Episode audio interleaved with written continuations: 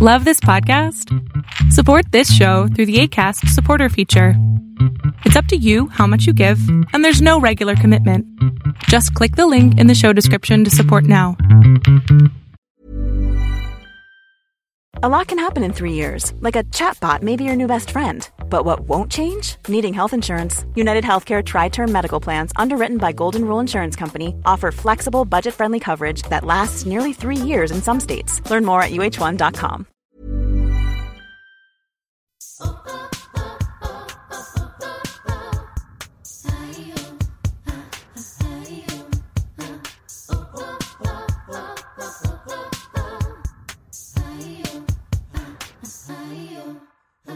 Hola, ¿cómo estás? Bienvenida al capítulo número 4 de Yo Mujer. O sea, eso significa que llevo un mes haciendo este podcast. Wow, hoy un mes. Oh, me siento orgullosa. es que pensé que no lo iba a lograr por tanto tiempo, pero hice un compromiso conmigo de 10 capítulos y bueno, hola, capítulo 4. Eh, me siento muy contenta de de decir y platicar estas cosas porque en la medida en la que los comparto contigo es como recordarme a mí misma lo que tengo que hacer o lo que quiero seguir eh, avanzando, en donde quiero seguir avanzando. Entonces, gracias, gracias por lo que me escribes, gracias eh, por escucharme. Eh, quiero que sepas que leo absolutamente todo, así que si cosas que he platicado te te han ayudado, eh, te han hecho preguntas de alguna cosa que quieras saber, déjamelo saber porque yo, yo estoy abocada a, a esto, a seguir avanzando con un equipo, juntas. Así que gracias. El día de hoy voy a hablar de mi mente, mi mente gorda. Tú ya sabes, si escuchaste el capítulo número uno, que tengo fobia a la gordura.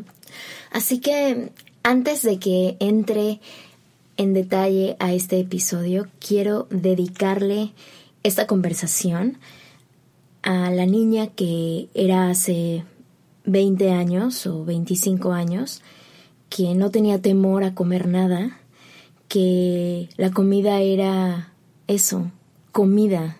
Un helado era un helado, una pizza era una pizza, una fruta era una fruta y no tenía nada que ver con una situación emocional. A esa niña que comía cuando tenía hambre y no comía cuando no quería comer. cuando estaba triste lloraba, cuando estaba feliz disfrutaba de ser feliz, cuando quería gritar gritaba. Esa niña que no tenía censura emocional y ningún tipo de relación codependiente con la comida. A ti, a ti te dedico estas palabras porque a ti es a la que quiero encontrar todos los días. Así que bueno, pues ya entrándole de lleno a la onda de la gordura, le quise llamar a este episodio Mente Gorda, porque para mí siempre ha sido un problema la parte mental por arriba de lo físico. Creo que en la medida en la que he tenido una salud mental o, he puesto más atención en mejorar mi salud mental, la parte física también se ha mejorado. En este caso, pues el peso. El peso para mí ha mejorado o la apariencia física ha mejorado en la medida en la que mi salud mental se ha mejorado. Y el problema de, la gordura, al menos en mi caso, tiene que ver con un problema mental, con un problema de programación, ya sea cultural, familiar, eh, de televisión, de redes sociales, eh, de todo lo que te han literalmente alimentado a lo largo de los años con cosas visuales, de lo que significa un cuerpo bueno sobre un cuerpo malo, porque en esta época o en esta o en esta vida se celebra un tipo de cuerpo. Y a mí eso es lo que me ha afectado a, a nivel mental ni siquiera en la parte física de gordura, sino a nivel mental estoy como muy dañada. Dentro de las cosas que he descubierto a lo largo de estos años que he pensado en eso, es que tengo una cosa que se llama eh, dismorfia de corporal o bueno, en inglés se dice body dysmorphia, que quiere decir básicamente que tú no te ves como estás. O sea, pueden haber días en que te ves al espejo y te ves de una forma flaca, gorda, chaparra, alta, eh, morena, clara. Y después puede pasar una hora y te vuelves a ver al espejo, en el mismo espejo, y te puedes ver más chaparra, más gorda, eh, más blanca. Quiere decir que tu mente no está en un lugar em, estable como para reproducir la información verdadera. Y todavía ahí es raro porque todos los espejos mienten, no hay un espejo que diga la, la, verdad. Entonces, em, con respecto a esto, quiero, quiero platicarte que una historia muy corta, una anécdota. Una vez, eh, cuando yo iba en la secundaria, em, íbamos a salir a una tardeada. Qué oso decir tardeada. A una tardeada a un antro que se llamaba Barcelona. Qué locura. Hace años que no pienso en eso.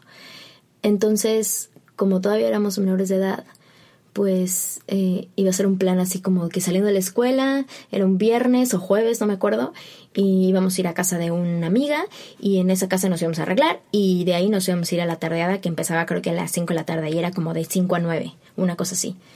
Y cuando nos estábamos arreglando, yo para esto, en ese momento pensaba, yo honestamente pensaba que era una chica delgada. O sea, no me veía al espejo y decía, estoy marrana o estoy gorda. No. O sea, me veía al espejo y decía, mm, me veo bien. Eh, me acuerdo justo que esto fue en segundo de secundaria. Y después de arreglarnos y ver a todas mis amigas, como que algo no me machó.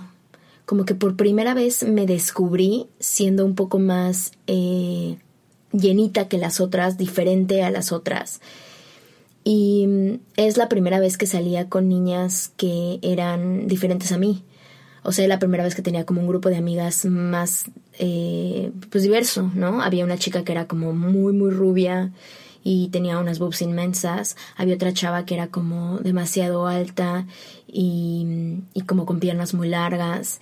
Y luego había otra chica que tenía era como muy muy blanca, muy pecosa, con ojos verdes y cabello así muy oscuro, muy linda. Otra chica que era como más morenita, en fin. Pero fue la primera vez que como que noté que los cuerpos de todas eran muy diferentes. Y el mío, en teoría, también. En ese momento no tenía, yo no tenía muchas boobs, era como muy plana, pero tenía mucha cadera y muchas pompas y entonces era como raro, como que tenía el cuerpo todavía como amorfo. A mí me bajó muy tarde, me bajó ya casi a los, sí, que eran, que tenía como 14 cuando me bajó. Entonces también eso me hace sentir como, pues como rara. Y me acuerdo que nos arreglamos para esta fiesta, bueno, para esta tardeada. Y cuando llegamos a la tardeada vimos a otros amigos y yo le pregunté a un amigo, le dije, oye, ¿me veo gorda? Y él me, me contestó algo que se me ha quedado el resto de mis días. Él me dijo, te ves como estás. Y yo dije, madres, pues como estoy. Hasta donde yo sé, estoy bien, pero no sé cómo estoy. Y ahí empezó una búsqueda intensísima de saber cómo era. Y claro, en ese momento yo no sabía que tenía esto de, de la dismorfia, corporal. Y pues hasta que no tuve como 26, que supe que existía eso, pues fueron literalmente 10 o 12 años de no saber cómo estaba. Porque había veces que me sentía súper delgada que me sentía así súper bien, con un ánimo increíble, y de repente llegaba y veía a una tía o a un, mi abuelito, que en paz descanse, pero le encantaba a mi abuelito decir, ay, mi hija, estás muy repuesta, y yo, ay, espérate. Entonces esas cosas me confundían muchísimo.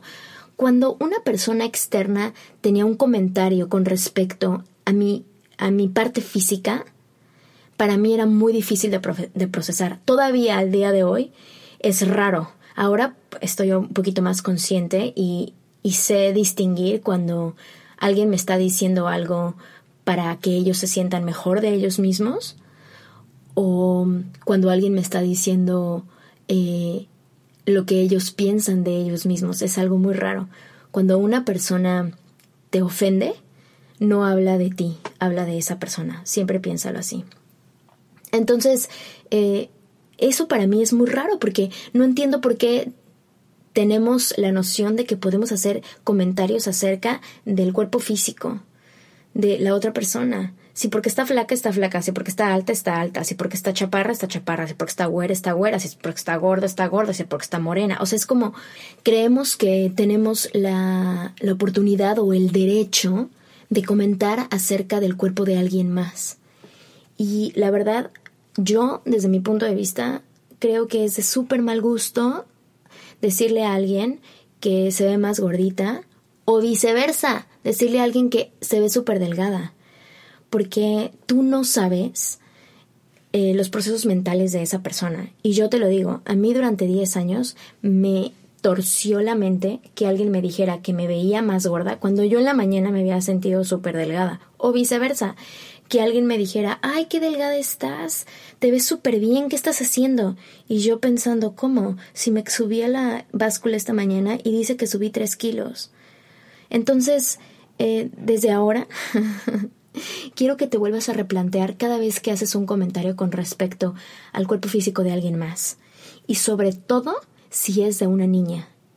Ahí es donde yo me puedo poner mal de mis emociones deja de decirles a las niñas que están bonitas o que no coman eso porque van a engordar o mm, que no hagan tal o que algo que sea referente a su apariencia física, que si hacen algo les va a pasar algo otro. Deja de decir eso, porque de entrada eso tú no lo sabes.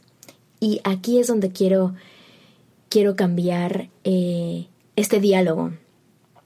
Mi mente gorda se ha entrenado a lo siguiente, que se llama alimentación intuitiva y sobre todo a tener una neutralidad corporal. La neutralidad corporal es un proceso mental que recupera la conexión del cuerpo y mente. Es este proceso que reclama que tu cuerpo y tu mente están juntos, están conectados. Y eso a veces es difícil cuando tienes un diálogo interno muy negativo o cuando tienes un diálogo interno muy positivo. Mira, también la parte de este, este como ola que hay como de, de, todos los cuerpos son hermosos y, amo mis lonjas, amo mis celulitis y amo mis piernotas y, y amo estar con sobrepeso, también eso está mal porque o bueno, no mal, pero también digamos que no te permite tener una visión clara, porque si tú eres de los que sataniza una cosa o engrandece otra, no te permite saber la realidad de las cosas. Entonces, yo lo que estoy entrenando estos últimos días es entrenar a mi mente a que recupere esa conexión, a que sepa que el cuerpo y ella misma son uno, que no está la mente por ahí bailoteando mientras el cuerpo está solo. Y en la medida en la que tenemos una, un cuerpo neutral, una mente neutral, puedes encontrar un cuerpo con una, un campo de más aceptación y un campo más compasivo. Y sobre todo, lo más, lo más, lo más importante es que en cuanto empiezas a encontrar esa neutralidad, puedes descubrir el poder de tu intuición. Puedes descubrir esa voz que, que siempre está ahí, que está callada por, por el juez que tienes que es muy severo, o por el super Benito buen día que te dice que eres lo máximo, que últimamente pues es el ego, el ego puesto en forma positiva y en forma negativa. Entonces yo voy entrenando mi mente gorda para que me ayude, para que esté de mi lado y para que me deje tomar decisiones que sean eh, más sustentables, sobre todo a la hora de la comida. Eh, tener una relación con la comida eh, más sólida, más estable, porque mucho tiempo mi relación con la comida estuvo intrínsecamente eh, conectada a algo emocional, a un vínculo emocional, ya fuera como cultural, ya fuera familiar, ya fuera impuesto por alguien más. Y ahora lo que hago es que tengo un plan de, alimentación que es sustentable, donde pongo el peso de la comida en que sea algo que me haga sentir satisfecho y que me alimente y me provee y me nutra en una forma agradable. Y si eso no te está pasando ahorita, si ahorita tu relación con la comida es rara, tienes que preguntarte qué te está pasando emocionalmente o qué te causa estrés. Y cuando sabes eso es eh, increíble porque empiezas a transformar cómo vives para entonces transformar tu relación con la comida. Y aquí es donde viene algo que ha cambiado mi mente gorda para siempre, que es, estoy incorporando una cosa que se llama vida intuitiva o alimentación intuitiva, que hace mucho, mucho, mucha conciencia de lo que pongo en mi plato, mucha conciencia de dónde viene lo que pongo en mi plato y mucha, mucha conciencia de cómo me siento a la hora de comer lo que hay en mi plato.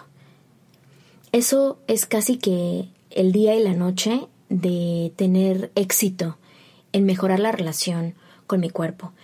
Y fíjate que de todo esto que te he platicado, no te he dicho bajar de peso, no te he dicho mejorar mi nutrición, no te he dicho ser talla cero o talla dos, no, no, no he hablado nada con respecto a la parte física. Sigo hablando con respecto a la parte mental, que es donde, donde yo tenía más carencia y que a lo mejor sí se reflejaba en la parte física, pero como que el problema de, raíz, el núcleo del problema, estaba atacado en mi mente y en el diálogo interno que tengo. Y esto de incorporar la vida intuitiva y la imitación intuitiva no es nada más que un tipo de, de visión del amor propio, de estar de regreso contigo, de que, de que entiendas cómo te sientes para ver qué es lo que necesitas. Y entonces, cuando tienes ese, esa, pues esa comunicación abierta, evidentemente es sustentable. Y no sustentable solamente del producto que comes, sino sustentable de que lo puedas hacer mucho tiempo, de que lo puedas sostener. Porque estas dietas alocadas de de tener de eh, restricciones de mil cosas, pues sí, a lo mejor las haces un par de semanas, si bien te va un mes y a lo mejor sí bajaste 10 kilos, pero eventualmente lo subes, porque nada que te provoque restricción, donde hay restricción, hay una falta de visión de algo. Yo lo veo ahora como que todo es bienvenido, absolutamente todo. Nada más me tengo que preguntar qué es lo que quiero tener bienvenido hoy, sobre todo en mi plato. Y esta parte de el amor propio y estar de regreso contigo y que sea algo sustentable a la hora de comer no se convierte en una pastilla, no se convierte en esta dieta alocada que te digo, no se convierte en un cambio drástico que viene afuera de ti, o sea, que te tomaste tal o cual cosa, te inyectaste no sé qué tanta cosa, ah, porque ojo, yo me he inyectado, he tomado pastillas, he hecho cosas increíblemente estúpidas por bajar de peso y que evidentemente me han ayudado. Mejora mi apariencia física, sí, pero mentalmente estoy podrida, completamente podrida. Entonces a lo que voy con esto es que la única forma de que sea algo sustentable es si es agradable para ti, si te hace sentir bien, si se te es eh, accesible y fácil. Y sobre todo si no hay culpa, si no hay un, un sentimiento de culpabilidad después.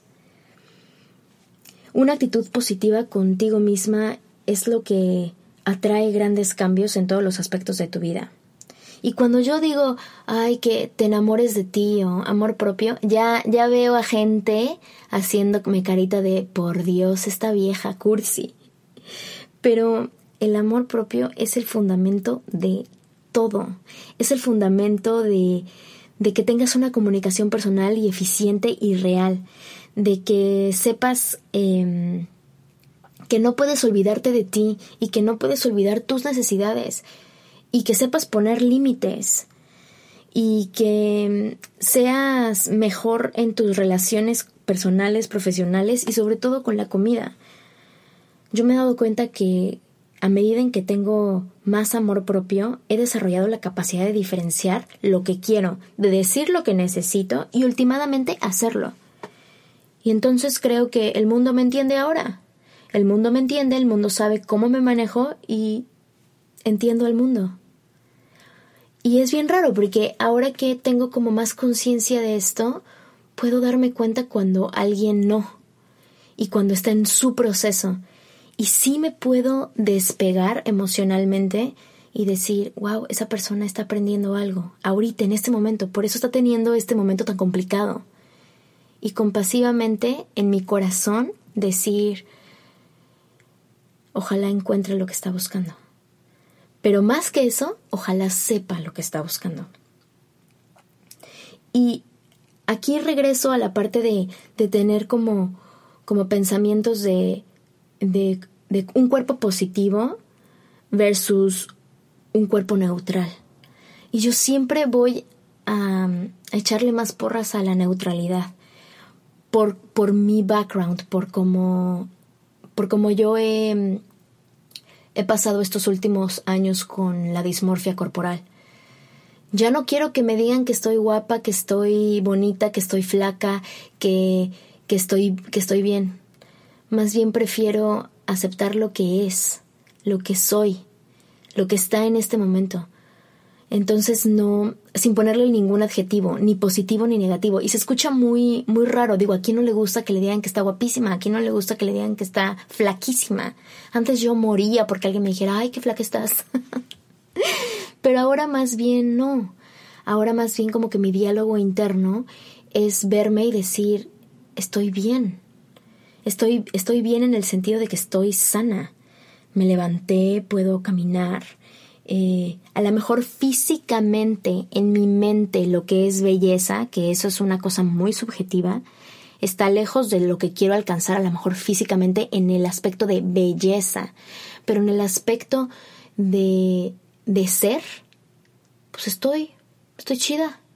¿Por qué le tengo que poner aparte etiquetas a eso, no? Entonces, ahorita solamente estoy aceptando mi cuerpo. Y en esto te quiero contar algo que es la primera vez que me pasa, que estoy súper feliz porque no me puse alocada y no me puse triste y no me deprimí y no nada.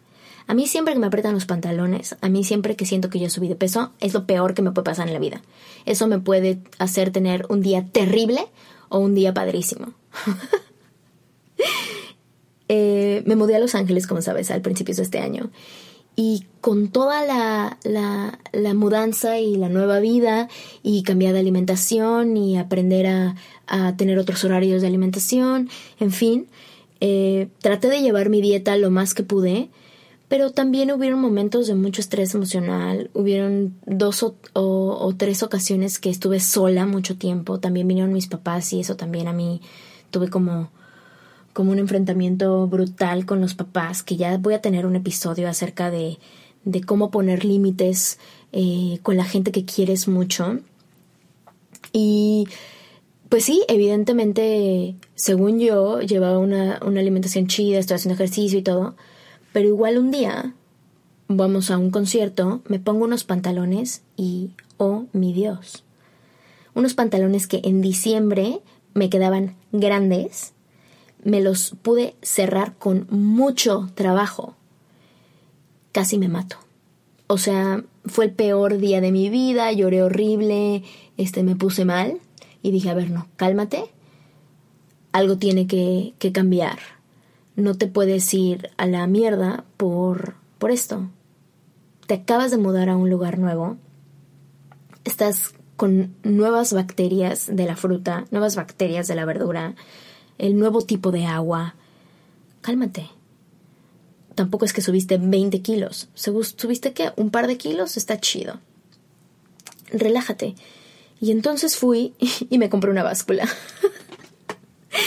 Yo antes no me pesaba porque pues te vuelves obsesiva con respecto a pesarte. Entonces me compré una báscula, estas básculas que son inteligentes, que son de las que te miden la grasa corporal y demás. Y pues nada, me trepé a la báscula, pero antes de treparme tuve esta conversación conmigo misma en el, en el espejo y dije, vas a, va a ser más, más kilos de los que tenías cuando llegaste. Eso entiéndelo ahorita. Punto número dos. no te vas a, si, si te vas a subir, no puedes tener un comentario negativo porque ya ahorita estás haciendo cosas para bajar ese par de kilos que subiste. Entonces, si te vas a subir, va a ser con un pensamiento de amor, con un pensamiento de solamente saber en términos de números a, a dónde vamos. Solamente. Hey, I'm Ryan Reynolds. Recently, I asked Mint Mobile's legal team if big wireless companies are allowed to raise prices due to inflation. They said yes. And then when I asked if raising prices technically violates those onerous two year contracts, they said, What the f are you talking about, you insane Hollywood ass? So to recap, we're cutting the price of Mint Unlimited from $30 a month to just $15 a month. Give it a try at mintmobile.com slash switch. $45 upfront for three months plus taxes and fees. Promo for new customers for limited time. Unlimited more than 40 gigabytes per month. Slows. Full terms at mintmobile.com. Y es una información más. Así como tienes información para hacerte sentir bien y, esco- y escoges ser amable, sé amable ahorita. Literal, me trepé a la, a la báscula y sí, subí 3 kilos, casi 4 kilos. En otro momento me hubiera puesto muy mal, como el típico el día que me subí los pantalones. Pero ahora no, o sea, vi los 4 kilos y dije, ah, estos son los 4 kilos de mi cambio, de mi miedo a estar en este nuevo lugar, de de de repente este tomar nuevas decisiones, de seguir adelante, de ser escritora, de, de limpiar mi casa. Son cuatro kilos que llevan un peso emocional de que estoy haciendo cosas y de que estoy en, en movimiento. Y ahora con, con esta visión, me dije, es solo un número, yo estoy bien. Porque aunque a lo mejor tenga estos tres kilos y a lo mejor sí, puede ser que sí se me noten. Pero no me importa, porque yo ahorita estoy alcanzando la neutralidad corporal y estoy dejando de pensar que hay cuerpos que tienen mayor valor sobre el otro, sobre todo conmigo misma. Mi cuerpo no tiene menor valor ahorita que tengo tres kilos y medio o cuatro kilos arriba que cuando no los tenía en diciembre.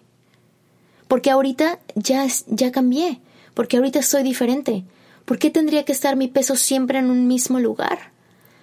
Entonces me cambió completamente la perspectiva de eso. Y pensé en esto.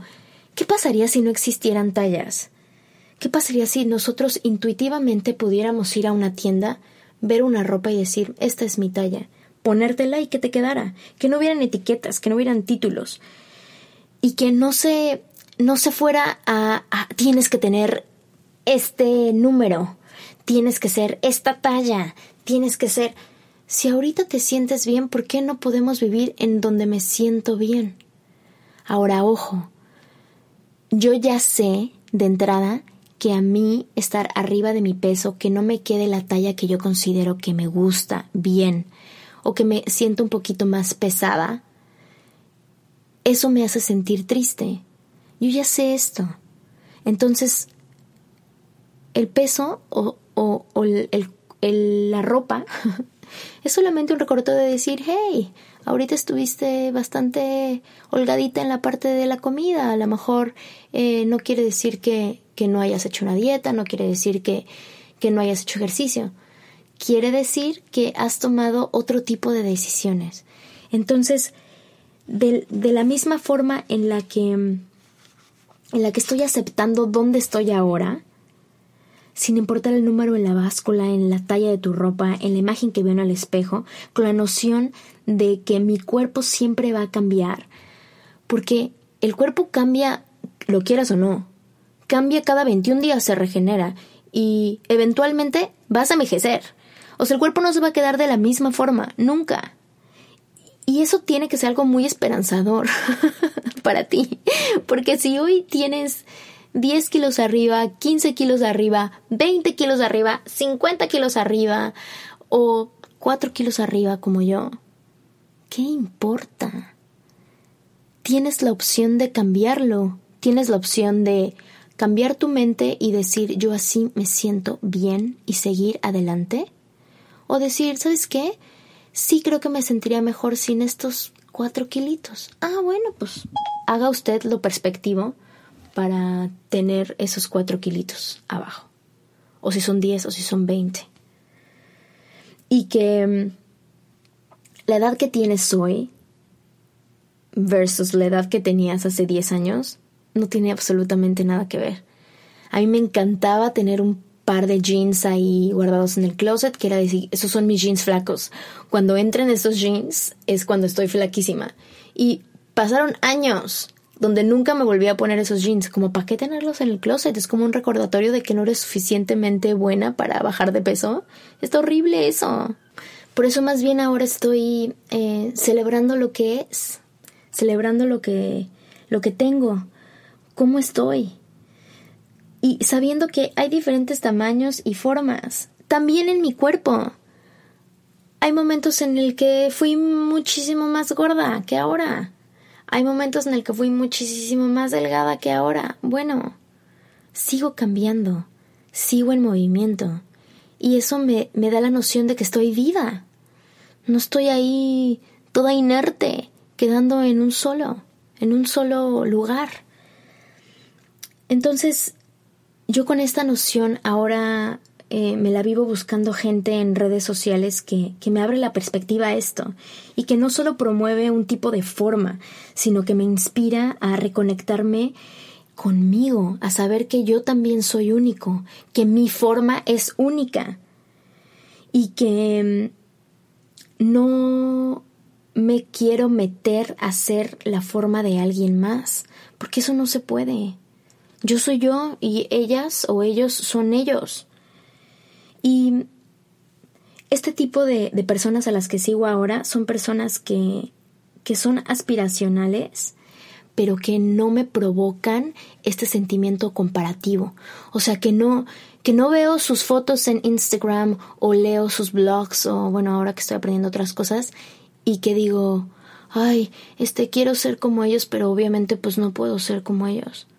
No, como que ya no inspiran en mí el compararme sino por el contrario, inspiran en mí el encontrar mi intuición, mi, mi poder propio para entonces poder brillar lo que realmente soy yo, que es único e irrepetible. Tú puedes y debes controlar lo que ves, lo que oyes, lo que impacta tu vida y a lo que le dedicas tiempo.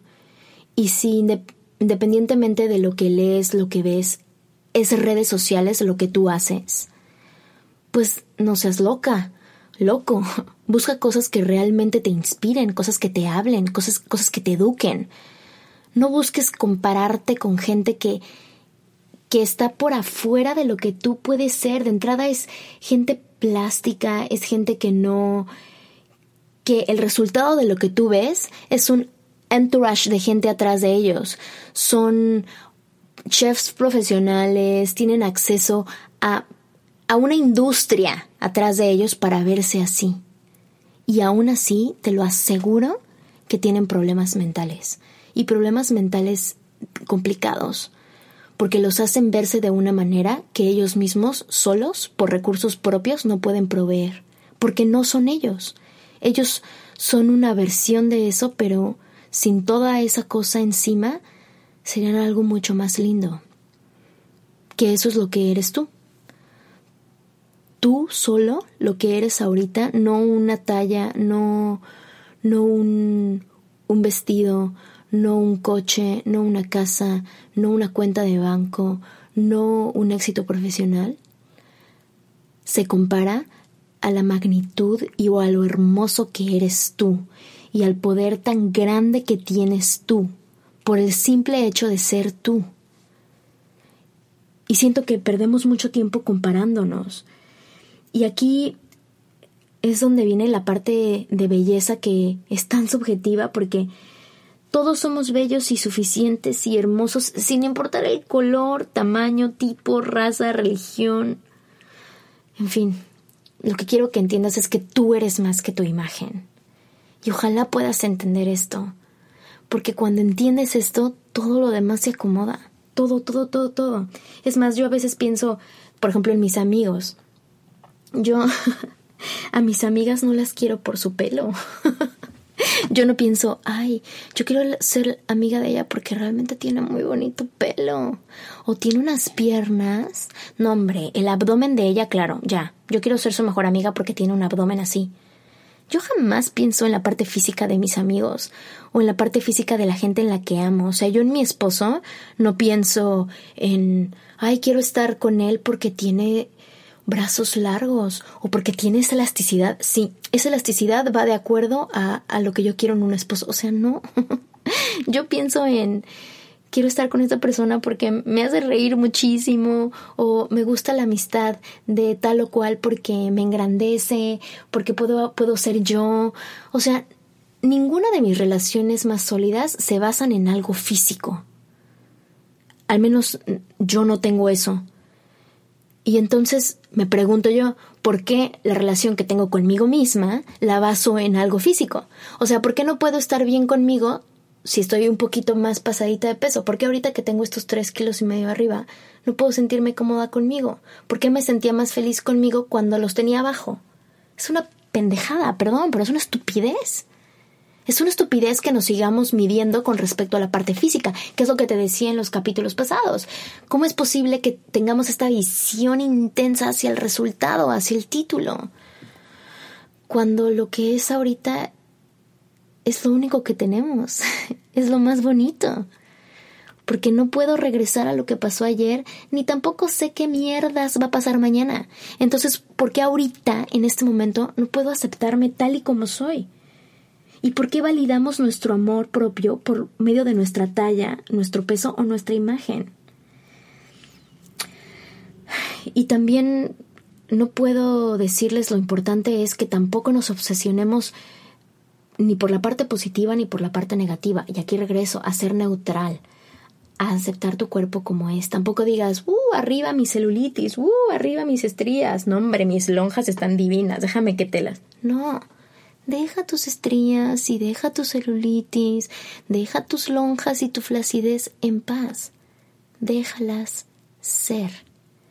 También ellas traen historia. También ellas te recuerdan qué has pasado, qué has vivido. Yo por eso ahora tengo una relación con mis estrías bastante sólida, ¿eh? De entrada porque ahí están, no se van. Pero pero cuando las veo digo, sí, esto es cosas que me han pasado, esto me ha ayudado, esto me ha roto, estoy rota físicamente de la piel, estoy rota porque tuve esta situación, porque me pasó esto, porque sentí. Y entonces a mí eso me lleva a otro plano de decir estoy aquí. No estoy, quién sabe en dónde, estoy aquí.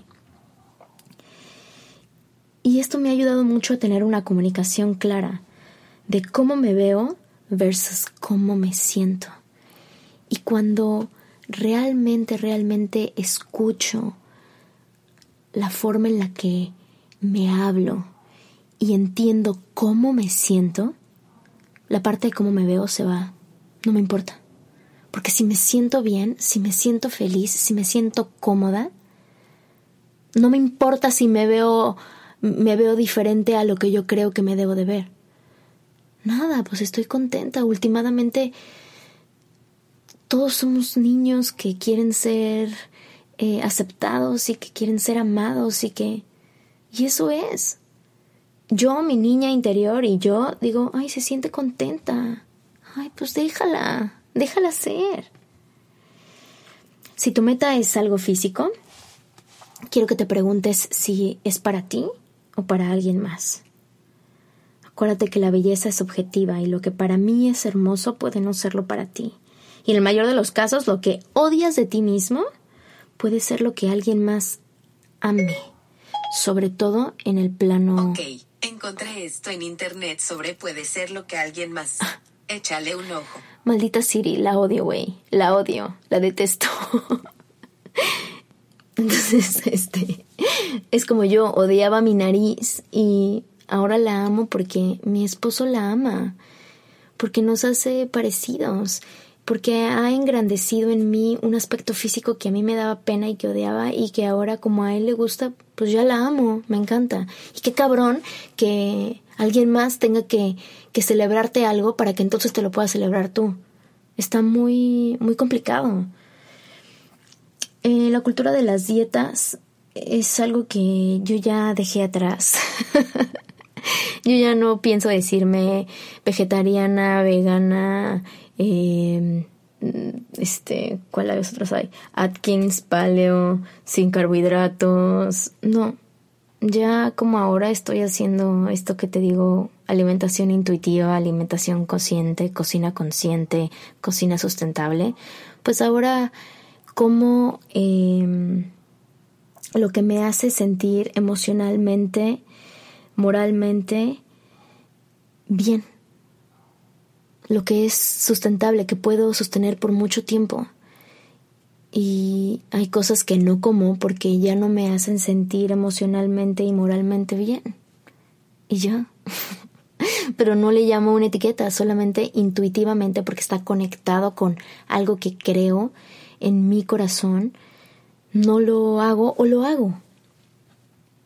Quiero que toda la relación que tengo con la comida es algo que me dé una paz emocional y a esto le llamo como una paz emocional alimenticia porque encontrar de dónde viene eh, la incapacidad de tener una relación sólida con la comida es algo brutal, es algo que necesitas, necesitas eh, distinguir ahora. Porque lo que ves, oyes, aprendes y haces cuando eres chico con respecto a la comida es lo que se te queda para, uy, para, pues, para el resto de tus días. Hay gente que sigue comiendo sopa, eh, ensalada, guisado y postre en ese orden, porque así les enseñó su mamá y entonces siente que si no hacen eso, no, no, comieron, no comieron en verdad. O hay gente que sigue comiendo carne tres veces al día porque siente que si no comieron carne no comieron, porque es un proceso cultural. Y más bien lo que yo ahora estoy haciendo eh, es tener una alimentación consciente donde me pregunto, ¿esto que estoy comiendo me está haciendo sentir bien? ¿Esto que estoy comiendo me está haciendo sentir mal? ¿Esta dieta en particular me hace sentir mal conmigo mismo y mis decisiones? Y en este sentido es donde yo pienso, yo digo, bueno, yo quiero decidir, yo quiero decidir que esto es lo que entiendo y es mi decisión hacerlo mi historia, ponerlo en mi plato, hacerlo mi vida y hacerlo mío. Y aquí es donde yo pienso en que cuando me estoy comiendo algo, no importa lo que sea, pienso, ¿cómo me siento comiendo esto? ¿Me siento bien? ¿Me cae bien? ¿Me gusta? ¿Me sacia? ¿Me nutre? Y durante la preparación del mismo eh, es donde veo la parte sustentable. O sea, sustentable no solamente de dónde viene el producto, sino sustentable de si es agradable a mí, si me gusta, si creo que lo puedo hacer todos los días, porque, ah, sí, yo como todos los días. Entonces, la decisión de poner tal o cual cosa en mi plato sí depende de mí. Y comer intuitivamente a, a este nivel es dejar las reglas, abandonar las reglas completamente de horarios, de tipo de comida, de porciones, de mm, em, productos en particular. Y mm, a la gente cuando le dices que coma intuitivamente, pues les da miedo porque piensan que al, abandonar estas reglas pierden el control y entonces se van a dejar ir.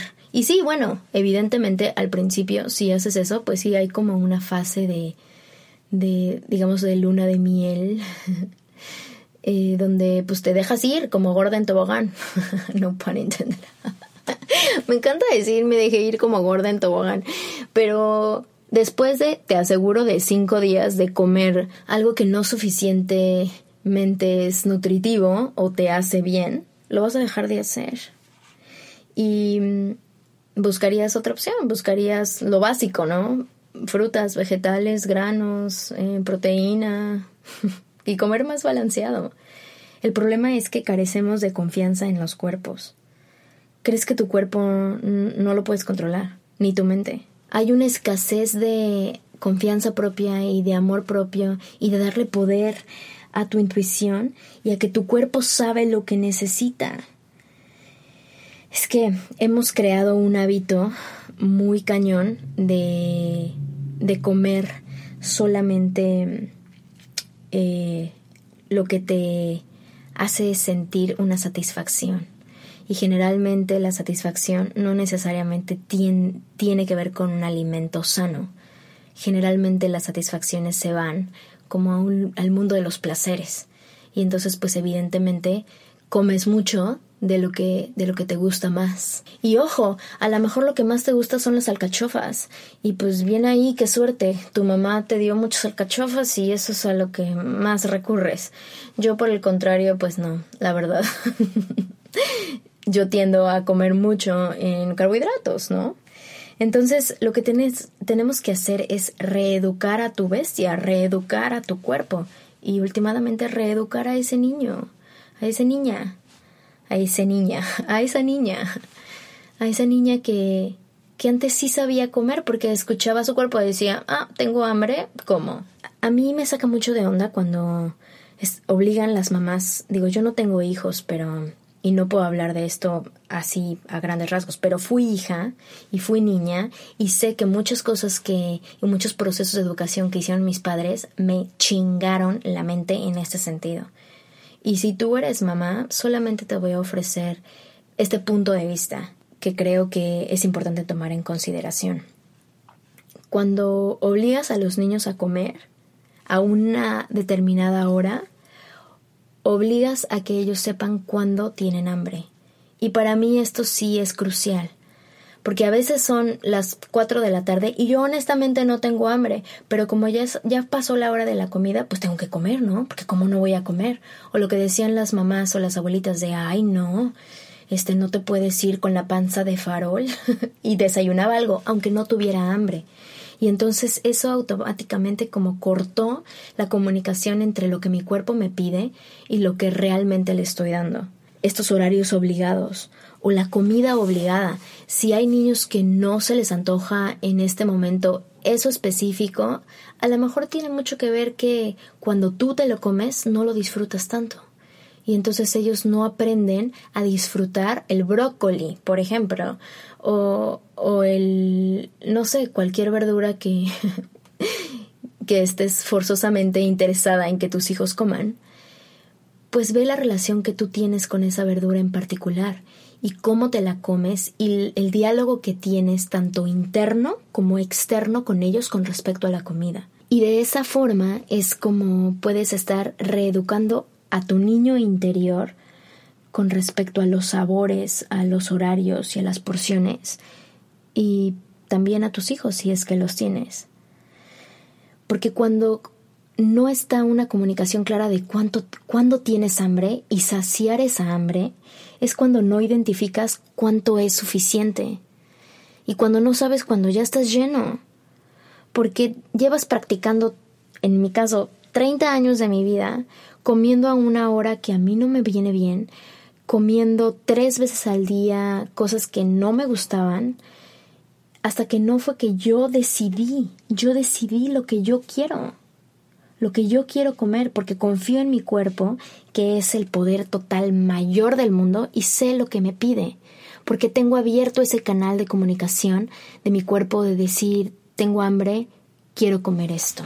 Así que te invito a que mm, a que reentrenes, reentrenes a tu mente, a tu mente gorda.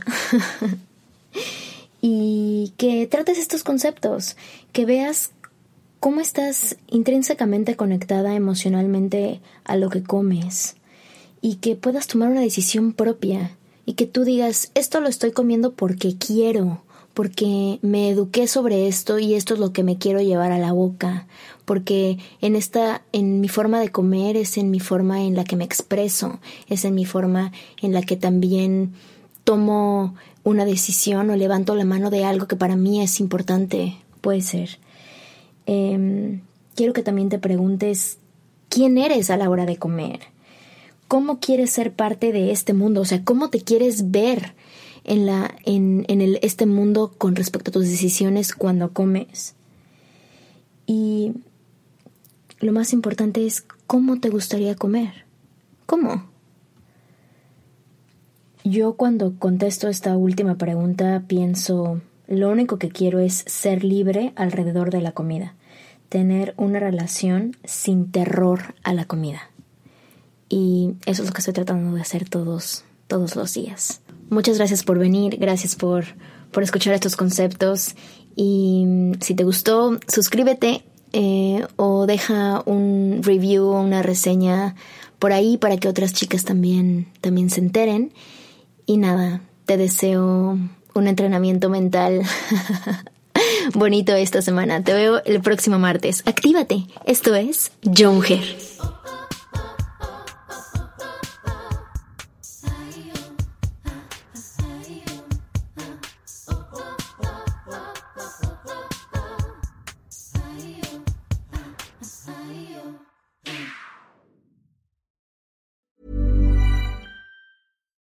deserves the best, and there's no better place to shop for Mother's Day than Whole Foods Market. They're your destination for unbeatable savings, from premium gifts to show-stopping flowers and irresistible desserts. Start by saving 33% with Prime on all body care and candles. Then get a 15-stem bunch of tulips for just $9.99 each with Prime. Round out Mom's menu with festive rosé, irresistible berry chantilly cake, and more special treats. Come celebrate Mother's Day at Whole Foods Market.